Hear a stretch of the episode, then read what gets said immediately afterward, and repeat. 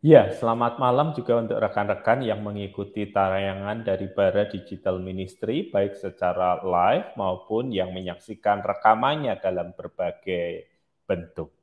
Nah, memasuki tahun yang baru ini, kita tahu tahun yang baru menghadirkan banyak harapan yang baru. Tetapi sekaligus tahun yang baru memulai babak penantian yang baru ada beberapa pergumulan yang pernah disampaikan kepada saya. Misalnya ada seorang rekan yang menantikan pasangan hidup. Rekan yang lain menantikan anak atau keturunan. Opa dan oma menantikan cucu yang pertama. Ada yang menantikan pekerjaan yang lebih baik. Ada yang kepengen punya rumah yang lebih baik, punya mobil yang lebih baik. Dan tahun yang baru ini menjadi tahun yang membuka kesempatan bagi mereka untuk menantikan sesuatu yang baru, namun sekaligus juga penuh pergumulan yang tidak mudah. Kok lama ya Pak WP? Nunggu jodoh kok lama banget. Dapat pekerjaan yang lebih baik kok lama banget. Saya lupa sudah mencoba dua tiga kali proses bayi tabung, kok ya tidak segera punya keturunan. Dan kemudian kita mencoba untuk melihat dan mengamati bahwa penantian itu adalah sesuatu yang buruk. Orang jadi berpikir begini Bapak, Ibu, dan saudara sekalian. Kalau bisa cepat, mengapa jadi lama? Kalau lama berarti pasti ada yang salah. Kalau lama pasti ada yang keliru. Salahnya di mana? Kelirunya di mana? Kalau itu terkait dengan relasi dengan Tuhan, kemudian kita jadi berpikir, apakah masih ada dosa atau kesalahan yang harus diperbaiki atau saya kurang ini atau kurang itu Pak WP sehingga apa yang saya nantikan, apa yang saya doakan dari Tuhan tidak mewujud nyata. Nah, saudara-saudara, kita harus memahami bahwa yang pertama, kemajuan teknologi ini memang menyebabkan kita menjadi tidak sabar menunggu. Tidak sabar menunggu sesuatu yang juga tidak jelas progresnya. Ketika saya berkata seperti ini bukan berarti saya bebas dari penantian loh teman-teman. Saya juga sedang menantikan satu hal tertentu dan itu di luar kendali saya. Saya hanya bisa menunggu, saya hanya bisa menanti sesuatu yang tidak saya ketahui progresnya. Dan yang kedua, biasanya kalau kita menunggu dan merasa itu menjadi lebih lama, menjadi lebih panjang dari harapan kita, kita berpikir ada yang nggak beres, ada yang keliru, ada yang salah.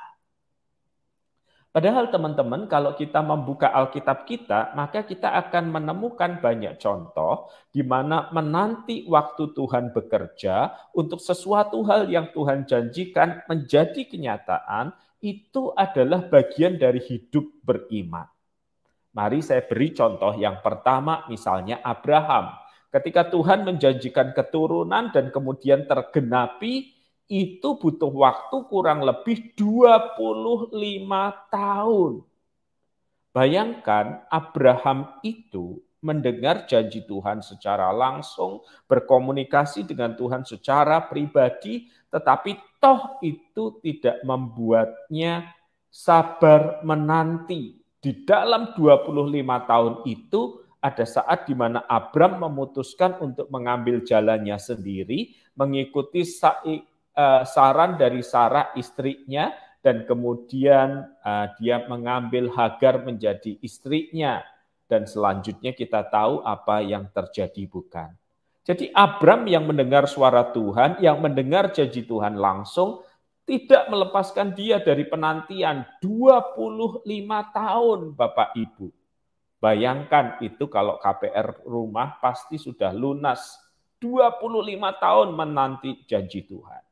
Yusuf ketika mendapatkan visi bahwa dia akan menjadi pemimpin dan saudara-saudaranya akan datang, kita tahu dia menjalani masa selama 13 tahun. Dan 13 tahun penantian itu tidak terjadi di dalam ruang yang vakum. 13 tahun penantian itu hidupnya turun terus dari anak di rumah menjadi budak, menjadi narapidana. 13 penantian itu tidak terjadi dalam ruang vakum dia terus pakai bahasa modern dikerjain oleh orang lain sehingga hidupnya turun terus. Anak, budak, narapidana.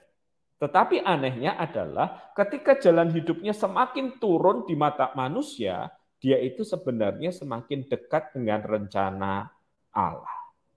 Dia akan mendapatkan visi dari Allah, dia akan menjadi pemimpin. Harusnya selama masa penantian itu hidupnya naik terus dong. Sama seperti seseorang, mulai dari wali kota di sebuah kota yang tidak terlalu besar, wali kota atau gubernur di kota yang lebih besar, di provinsi yang lebih besar, sampai akhirnya jadi presiden. Jalannya naik terus kan? Itu jalan manusia. Tetapi dari catatan Alkitab, penantian Yusuf itu menyebabkan dia menempuh jalan yang bergerak ke bawah. Anak, budak, narapidana, tetapi ketika dia di titik terendah dalam hidupnya, justru di situlah dia paling dekat dengan rencana Allah. Begitu pula dengan Daud, ketika dia diurapi menjadi raja, usianya masih belia, masih relatif muda. Ia tidak masuk hitungan pada waktu itu. Lalu kita tahu dia harus menunggu kurang lebih 13 eh, tahun juga, 13-14 tahun sebelum akhirnya dia sungguh-sungguh menjadi raja, sungguh-sungguh menjadi pemimpin. Dan semua penantian itu tidak terjadi di ruang vakum, semua penantian itu tidak terjadi di ruang yang tanpa godaan, tanpa air mata, tanpa penderitaan. Alkitab menggambarkan Daud terus-menerus lari dari satu tempat ke tempat yang lain karena Saul menghendaki kematiannya.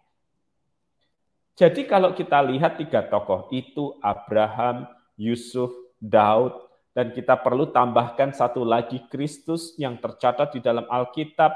Terakhir uh, ada catatan bahwa dia berumur belasan dan baru kemudian usia 30 tahun dia muncul ke permukaan. Sebelum dia berkarya ada sekian lama, sekian belas tahun dia tidak dicatat ada di dalam Alkitab melakukan aktivitas tertentu, dia muncul di usia kurang lebih 30 tahun setelah catatan terakhirnya di umur 12 tahun. Ada fase yang senyap, ada fase penantian sebelum dia memanggil murid-muridnya yang pertama, sebelum dia membuat mujizatnya yang pertama, sebelum dia muncul dan mengajarkan kebenaran firman Tuhan. Nah, dari penantian mereka yang ada di dalam catatan Alkitab, apa yang bisa kita pelajari untuk kehidupan kita? Yang pertama, sedekat apa pun kita dengan Tuhan, seakrab apa pun kita dengan Tuhan, bahkan ketika kita bisa mendengar suara Tuhan secara langsung seperti Abram, menanti itu bagian dari kehidupan kita. Menanti itu bagian dari kehidupan beriman kita. Menanti Tuhan menggenapi janjinya. Jadi siapa pun umat Tuhan, dia tidak terlepas dari fase penantian itu. Menanti bukan berarti kita kurang rohani, menanti bukan berarti kita kurang benar, menanti bukan karena kita banyak dosa dan kesalahan, menanti memang adalah bagian dari proses kehidupan di mana Tuhan itu bekerja di dalamnya.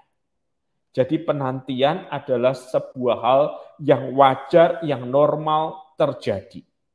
Yang kedua yang kita pelajari, masa menanti janji Tuhan tergenapi itu bukanlah masa yang vakum dari godaan, pencobaan, kejatuhan ke dalam dosa, air mata, duka, kehilangan, atau apa pun juga yang boleh kita sebutkan. Kita tidak pernah menanti di dalam ruang yang vakum, tanpa pergumulan, tanpa godaan. Kita menanti di dalam sebuah ruang yang penuh godaan, pencobaan, air mata, penderitaan, dan banyak hal yang lain. Yang ketiga yang kita pelajari Bapak, Ibu, dan Saudara sekalian, kita adalah makhluk yang tak sempurna. Kita jatuh bangun di dalam penantian itu. Dan pada akhirnya kita akan menjumpai. Bukan kekuatan kita menanti yang menjadi penting, tetapi anugerah Tuhan yang terus menopang kita itu yang luar biasa. Abraham bapak orang beriman. Di dalam penantian itu dia sering mengambil jalannya sendiri. Dia beberapa kali berdusta. Namun anugerah Tuhan melampaui dari kekurangan Abraham. Yusuf secara manusiawi makin lama hidupnya makin menderita, makin lama hidupnya makin susah, makin lama hidupnya makin berat. Tetapi Tuhan bekerja di dalam kehidupannya, memberi kemampuan untuk menafsirkan mimpi, dan itu yang membawa dia dalam penggenapan rencana Allah. Daud berulang kali lari, tidak punya siapa-siapa, tidak punya tentara, tidak punya kekuatan, tidak punya orang-orang yang cukup untuk menopang dia, tetapi Tuhan terus menguatkan kehidupannya.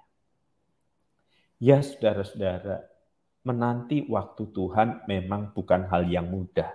Karena waktu Tuhan itu bukan sama seperti ketika kita mengawati pesanan makanan online kita. Oh, driver sedang ada di restoran, driver sedang dalam perjalanan, terlihat di peta pergerakannya. Tuhan tidak bekerja dengan cara seperti itu. Tuhan bekerja di dalam cara dan waktunya, dan bagian kita memang hanya menanti. Tetapi penantian tidak pernah terjadi di dalam ruang vakum, sehingga yang terbaik yang bisa kita lakukan di masa penantian itu adalah terus mengarahkan pandangan kepada Tuhan. Alkitab mengatakan mereka yang menanti-nantikan Tuhan mendapat kekuatan baru. Kata yang diterjemahkan untuk menanti-nantikan adalah kafah. Kafah itu dalam bahasa Jawa Timuran lebih jelas. Artinya gelibet, berelasi dekat dan erat dengan seseorang. Jadi menanti-nantikan Tuhan itu bukan seperti kita duduk diam tidak melakukan apa-apa. Menanti-nantikan Tuhan berarti menyambut Tuhan dengan meletakkan hati dan pikiran kepadanya berada di sekeliling Tuhan, berorbit pada Tuhan, sama seperti bulan berorbit pada matahari.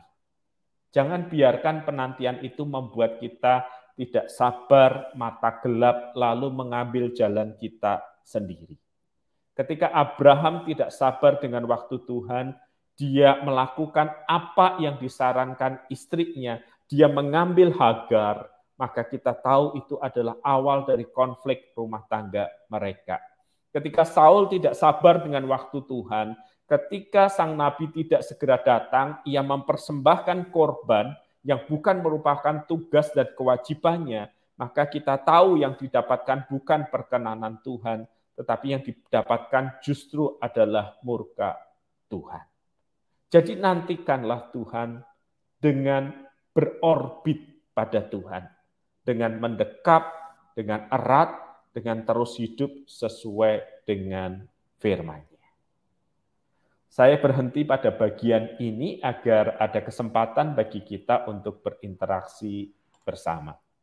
Silahkan baik, Pak Baik, terima kasih Pak WP untuk uh, penjabarannya di malam hari ini berkaitan dengan penantian dan sangat dekat dengan kehidupan kita semua ya, ke, pasti bicara tentang penantian. Nah, ada beberapa pertanyaan Pak dan dari bagian ini setidaknya begini Pak kan ketika misalnya ada janji kepada Abraham, kepada Musa dan sebagainya, lalu ada penggena ada waktu penggenapan janji itu begitu ya, tapi di tengah-tengah itu kan ada penantian. Nah, tadi Pak WP sampaikan bahwa yang penting untuk kita lakukan adalah terus mengarahkan pandangan atau tadi bahasa Jawa Timuran apa gelibet apa gelibet. Uh, semakin gelibet gitu ya. Ya seperti semakin... dua tali yang diikatkan di oh, okay, dua okay, kawat okay. yang dipuntir jadi satu gitu. Oke okay, oke. Okay. Jadi oke okay, oke, okay. uh, mengerti Pak. Baik. Nah, nah pertanyaannya begini Pak, ketika di bagian itu ya, nah dalam prakteknya misalnya ini kan juga tidak lepas daripada pandangan orang gitu ya. Ini ada pertanyaan begini Pak dari saudari kita Helena. Apa yang harus kita lakukan supaya kita kuat hadapi masa penantian Pak? Kita mungkin dapat visi yang baru dari Tuhan, tapi kok bukannya naik dalam tanda kutip malah turun. Terlalu banyak air mata tadi seperti yang Pak WP sampaikan. Nah ini pertanyaan di sini Pak. Belum lagi diomongin orang Pak WP. Rasanya kita mikir, ini bener nggak sih kita sedang menanti dari Tuhan? Makin hari kok rasanya makin berat karena untuk mencari orang yang menopang kita saja sulit Pak. Itu mungkin saya tambahkan itu termasuk ketika tadi ya penantian misalnya tentang keturunan, lalu dan lain sebagainya gitu ya. Mungkin kita dengan pasangan atau dengan orang dekat bisa, tapi kapan punya anak? Nah, seolah-olah kita itu adalah penentu yang menyediakan itu semua. Nah, itu yang yang bisa apa yang perlu kita lakukan Pak ketika dalam tanda kutip ada ya ada godaan dari omongan-omongan orang yang akhirnya membuat kita oh jadi berpikir ulang tentang hal itu Pak. Iya, yang pertama penantian itu memang tidak pernah terjadi dalam ruang vakum atau ruang steril pergumulan. Contoh yang paling konkret kalau dari Alkitab kan Yusuf gitu ya. Dia itu kalau hidup di zaman sekarang gitu ya, mungkin dia sudah share mimpinya di medsos tuh. Dan bayangkan ya, seandainya Yusuf hidup di zaman sekarang, kemudian share mimpinya di medsos, lalu yang komen saudara-saudaranya Yura ya iso bro, ya nggak bisa bro, Wah, segala macam kan pasti akan netizen akan menghakimi dia. Terus kemudian kita ngelihat perkembangannya ya, seandainya Yusuf dalam zaman sekarang ya, terus Yusuf tag lokasi, jadi budak, hiks hiks gitu ya, atau kemudian turun lagi jadi narapidana, huhuhuhu, misalnya gitu ya. Kita ini sebagai netizen yang membaca statusnya itu mungkin kita akan berkata, Ya, berarti mimpimu salah, visimu nggak dari Tuhan. Makin lama kok makin turun. Padahal kita tahu dia makin lama makin turun kan karena dikerjain dalam tanda kutip oleh orang-orang di sekitarnya kan. Tetapi satu hal loh, satu hal yang luar biasa menurut saya. Yusuf itu tidak akan pernah sampai pada mimpi Tuhan dalam hidupnya. Kalau dia mengambil apa yang disediakan oleh dunia ini. Jadi seandainya dia menyerah pada godaan istri Potifar, banyak orang akan menganggap ya wajar lah, ya normal lah. Siapa yang nggak akan tergoda? Dia mentok-mentok jadi apa sih? Dia mentok-mentok jadi simpanannya istri Potifar. Kalau Potifar mati, baru kemudian dia muncul. Nyaman nggak jadi simpanannya istri Potifar? Daripada jadi budak, lebih nyaman dari jadi simpanannya istri Potifar. Pasti dong. Tetapi kalau dia mengambil apa yang disediakan dunia, dia nggak pernah sampai pada mimpinya Tuhan untuk hidupnya. Saya khawatir ya Pak Febri ya. Banyak orang itu tidak sampai pada mimpi Tuhan atas hidup orang itu. Karena mereka menyerah dengan apa yang ditawarkan dunia. Nikmat nggak yang ditawarin dunia? Nikmat. Tetapi itu bukan rencana Tuhan. Dia mengambil, kalau Yusuf mengambil yang apa menurut dunia baik, dia kehilangan yang terbaik menurut pandangan Tuhan. Nah, saya ingin mendorong teman-teman yang sedang memperjuangkan visi tertentu dan setelah teman-teman mendoakannya, teman-teman yakin itu dari Tuhan. Kalau betul itu dari Tuhan, di sepanjang perjalanan akan ada yang baik yang ditawarkan kepadamu, baik menurut dunia, tetapi bukan terbaik menurut Tuhan. Kalau kamu menyerah dengan apa yang ditawarkan dunia, kondisimu mungkin tidak buruk, kondisimu mungkin baik, tetapi bukan itu yang terbaik yang datang dari Tuhan. Wow. Jadi it's okay orang memberi komentar apa pun. Karena orang melihat hidup kita kan turun memang. Orang melihat air mata kita, orang melihat kesusahan kita. Tetapi jalan Tuhan bukanlah jalan sesuai pandangan kita. Semakin Yusuf turun, semakin orang berpikir ia jauh dari rencana Tuhan, semakin justru ia dekat dalam penggenapan rencana Tuhan. Wow. Baik, baik. Terima kasih Pak. Nah, ini kalau saya boleh tambahkan di bagian itu Pak. Kalau dari kisah Yusuf, jadi saya menangkap satu hal, apakah ini sesuatu yang juga harus kita pertimbangkan Pak untuk melihat dan dalam tanda kutip mempertahankan kalau memang itu adalah visi dari Tuhan. Kalau dari kisah Yusuf itu tadi Pak WP menjelaskan luar biasa, artinya dalam hal-hal yang semakin turun dari itu bukankah itu juga sebagai bagian dari pembentukan karakter di mana Tuhan pada akhirnya Yusuf ya di masa depan begitu ya dalam cerita Alkitab menjadi orang yang penuh dengan kebijaksanaan dengan karakter yang kuat. Nah, apakah dalam proses yang menyakitkan menyakitkan hal-hal yang menyakitkan yang dialami Yusuf dan bisa juga dialami kita semua adalah bagian daripada pembentukan karakter sehingga pada saat Tuhan menggenapi rencana dalam hidup kita, kita menjadi orang yang bisa menjalankan apa yang Tuhan nyatakan itu atau bagaimana Pak? Iya, jadi begini Pak, ketika Tuhan memberikan berkat berupa jabatan, berupa berkat materi atau apa pun, Tuhan harus bekerja supaya fondasi kehidupan kita kuat. Gitu. Yusuf yang kemudian memimpin setelah 13 tahun dibentuk Tuhan itu, bukan lagi Yusuf yang uh, sok pamer mimpinya, sok pamer fisiknya. Tetapi Yusuf yang sudah mampu berkata, kamu merencanakan yang jahat tetapi Tuhan mengubahnya untuk kebaikan. Jadi berkat Tuhan yang diberikan itu, supaya kita kuat menanggungnya, supaya tidak menjadi godaan yang menjatuhkan, Tuhan mesti bekerja untuk mempersiapkan hidup kita sebagai fondasinya, sehingga hidup kita kuat menopang berkat itu. Jadi jangan minta kekayaan tanpa terlebih dahulu minta Tuhan membersihkan hati kita. Betul, Ntar kalau dikasih kekayaan itu tanpa Tuhan menata dan membersihkan hati kita, jadinya malah berantakan semuanya. Ya, setuju, setuju. Baik, baik. Terima kasih, Pak. Nah, ini pertanyaan terakhir untuk malam hari ini, Pak. Dalam tadi ya, ketika saya nggak tahu ini ada satu pertanyaan sebenarnya ketika yakin akan janji Tuhan ya udah apa pun dihadapi meskipun itu berat. Nah, tapi persoalan begini Pak. Ini pertanyaannya dari Fakta Kristen ya, dari akun satu akun. Bagaimana cara menentukan bahwa sorry, bahwa bagaimana cara menentukan bahwa sudah saatnya atau masih menanti, misalnya menjalin hubungan atau ke jenjang pernikahan harus dijalin atau tidak, pekerjaan, waktu pelayanan apakah harus bertahan atau pindah tempat. Nah, ini karena ada Lalu ada adakah tips Pak bersabar menantikan Tuhan karena menunggu berat dan juga kadang dalam penantian tidak ada kepastian dan seolah-olah membuang waktu. Mungkin secara singkat uh, supaya nah kita pengennya kan begitu ya Pak, ya. pengennya ya udah shortcut singkat yang mana yang ini bukan ya udah langsung cepat begitu daripada nunggu lama-lama eh ternyata bukan begitu Pak. Menurut uh, sepertinya begitu. Oke. Jadi ada hal-hal di dalam hidup ini yang memang harus dijalani sebagai sebuah proses dan tidak bisa dipercepat. Wanita hamil dan melahirkan kurang lebih 9 bulan 10 hari. Tidak bisa dibantu 9 perempuan lalu jadi satu bulan hamilnya itu tidak bisa. Jadi memang ketika kita sedang menggumulkan sesuatu, kita bergumul ini kehendak Tuhan atau tidak, satu pedoman yang penting adalah apakah ini melanggar firman Tuhan atau tidak. Oh, tidak melanggar, pilihannya makin banyak. Oke, maka pilihan yang kedua adalah apakah kita merasa bahwa ketika kita berpindah ke tempat tertentu, maka pengembangan diri dan talenta kita menjadi lebih besar. Atau sebenarnya kita sedang merencanakan pindah ter tempat tertentu hanya karena kita pahit dengan proses yang terjadi.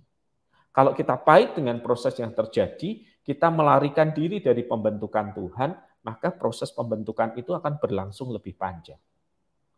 Jadi itu dua pertanyaan yang harus kita tanya kepada diri kita sendiri. Ini sesuai dengan kehendak Tuhan enggak? Apakah saya sedang melarikan diri dari proses atau saya setia dengan proses? Yang kemudian yang ketiga kita punya tubuh Kristus, punya sahabat-sahabat yang bisa mengakses diri kita sehingga mereka bisa dengan jujur memberi petunjuk yang jelas. Oh, kalau ini kamu sedang mencoba lari dari pembentukan Tuhan. Oh, kalau ini kamu sedang mencoba untuk mengembangkan diri lebih baik lagi. Jadi hmm. kita punya relasi dengan Tuhan, kita punya relasi dengan sabdanya, kita punya relasi dengan orang-orang terdekat, dan itu yang menjadi guidance kita di dalam masa penantian yang tidak mudah. Kemudian kita kadang tidak tahan dan mengambil shortcut. Gini wes Pak, saya minta tanda. Tetapi sebentar, saya khawatir ketika kita berkata kita minta tanda itu, tanda yang kita katakan itu self-fulfilling prophecy. Misalnya gini, seorang perempuan berkata, Pokoknya Pak WP, siapa pun yang besok datang pertama kali ke rumah saya, itu calon suami saya. Kenapa? Karena biasanya teman kuliahnya lah yang mengantar jemput dia. Tetapi ketika kemudian yang menjemput dia justru adalah misalnya petugas kebersihan atau petugas keamanan, langsung Gojek. dia menolak tanda itu gitu ya. Gojek, GrabFood, dia menolak tanda itu. Tetapi begitu yang melakukannya adalah orang yang dia harapkan, dia menganggapnya tanda. Bukankah berarti kita tidak jujur dengan diri kita dan pergumulan kita? Menanti itu wajar, bukan kesalahan, bukan hukuman. Menanti itu adalah bagian dari sikap beriman. Seperti Habakuk yang berkata, aku mau berdiri dan menanti-nantikan apa yang Tuhan sabdakan kepadaku. Wow. Jadi wow. jangan pernah merasa sendiri dalam penantian, sebab Kristus berkata bahwa dialah Immanuel, Tuhan Amin. yang menyertai kita termasuk dalam penantian kita. Wah, terima kasih sekali Pak WP untuk saya berharap juga jawaban ini boleh menolong teman-teman yang bertanya dan kita semua. Dan karena itu saya berterima kasih untuk Pak WP malam hari ini mewakili teman-teman. Dan satu hal, oh ada salam juga, ada Ibu Lin di Jepang yang menyampaikan salam untuk kita semua. Terima kasih untuk teman-teman di seluruh Indonesia dan juga rekan-rekan yang ada di luar negeri. Tuhan memberkati kita. Dan saya mohon kesediaan Pak WP untuk menolong kita Pak untuk ya ada beberapa eh, saudara-saudara kita yang sakit dan juga ada di Instagram ada teman-teman di Papua yang mendoakan Papua sedang ada beberapa tempat yang eh, banjir dan tanah longsor. Saya persilahkan Pak. Iya, mari kita berdoa. Tuhan kami mohon kuatkanlah dan besertalah kami di dalam masa penantian yang tidak mudah ini. Biarlah kasih, kemurahan, dan kebaikan Tuhan juga menyertai rekan yang bergumul soal kesehatan, pasangan hidup, pekerjaan, dan banyak hal yang lain lagi. Tolonglah kami, besertalah dengan kami, dan biarlah kami menanti-nantikan Engkau bekerja dalam kehidupan kami. Di dalam nama Kristus kami berdoa. Amin. Amin. Sekali lagi terima kasih Pak WP dan juga rekan-rekan terima kasih. Jangan lupa untuk subscribe dan follow akun Bara Design Ministry. Saya Feby Timotius bersama dengan Pak WP dan juga rekan-rekan di balik layar yang sudah melayani mengucapkan selamat malam. Tuhan berkati kita semua. Sampai jumpa besok malam. Amin.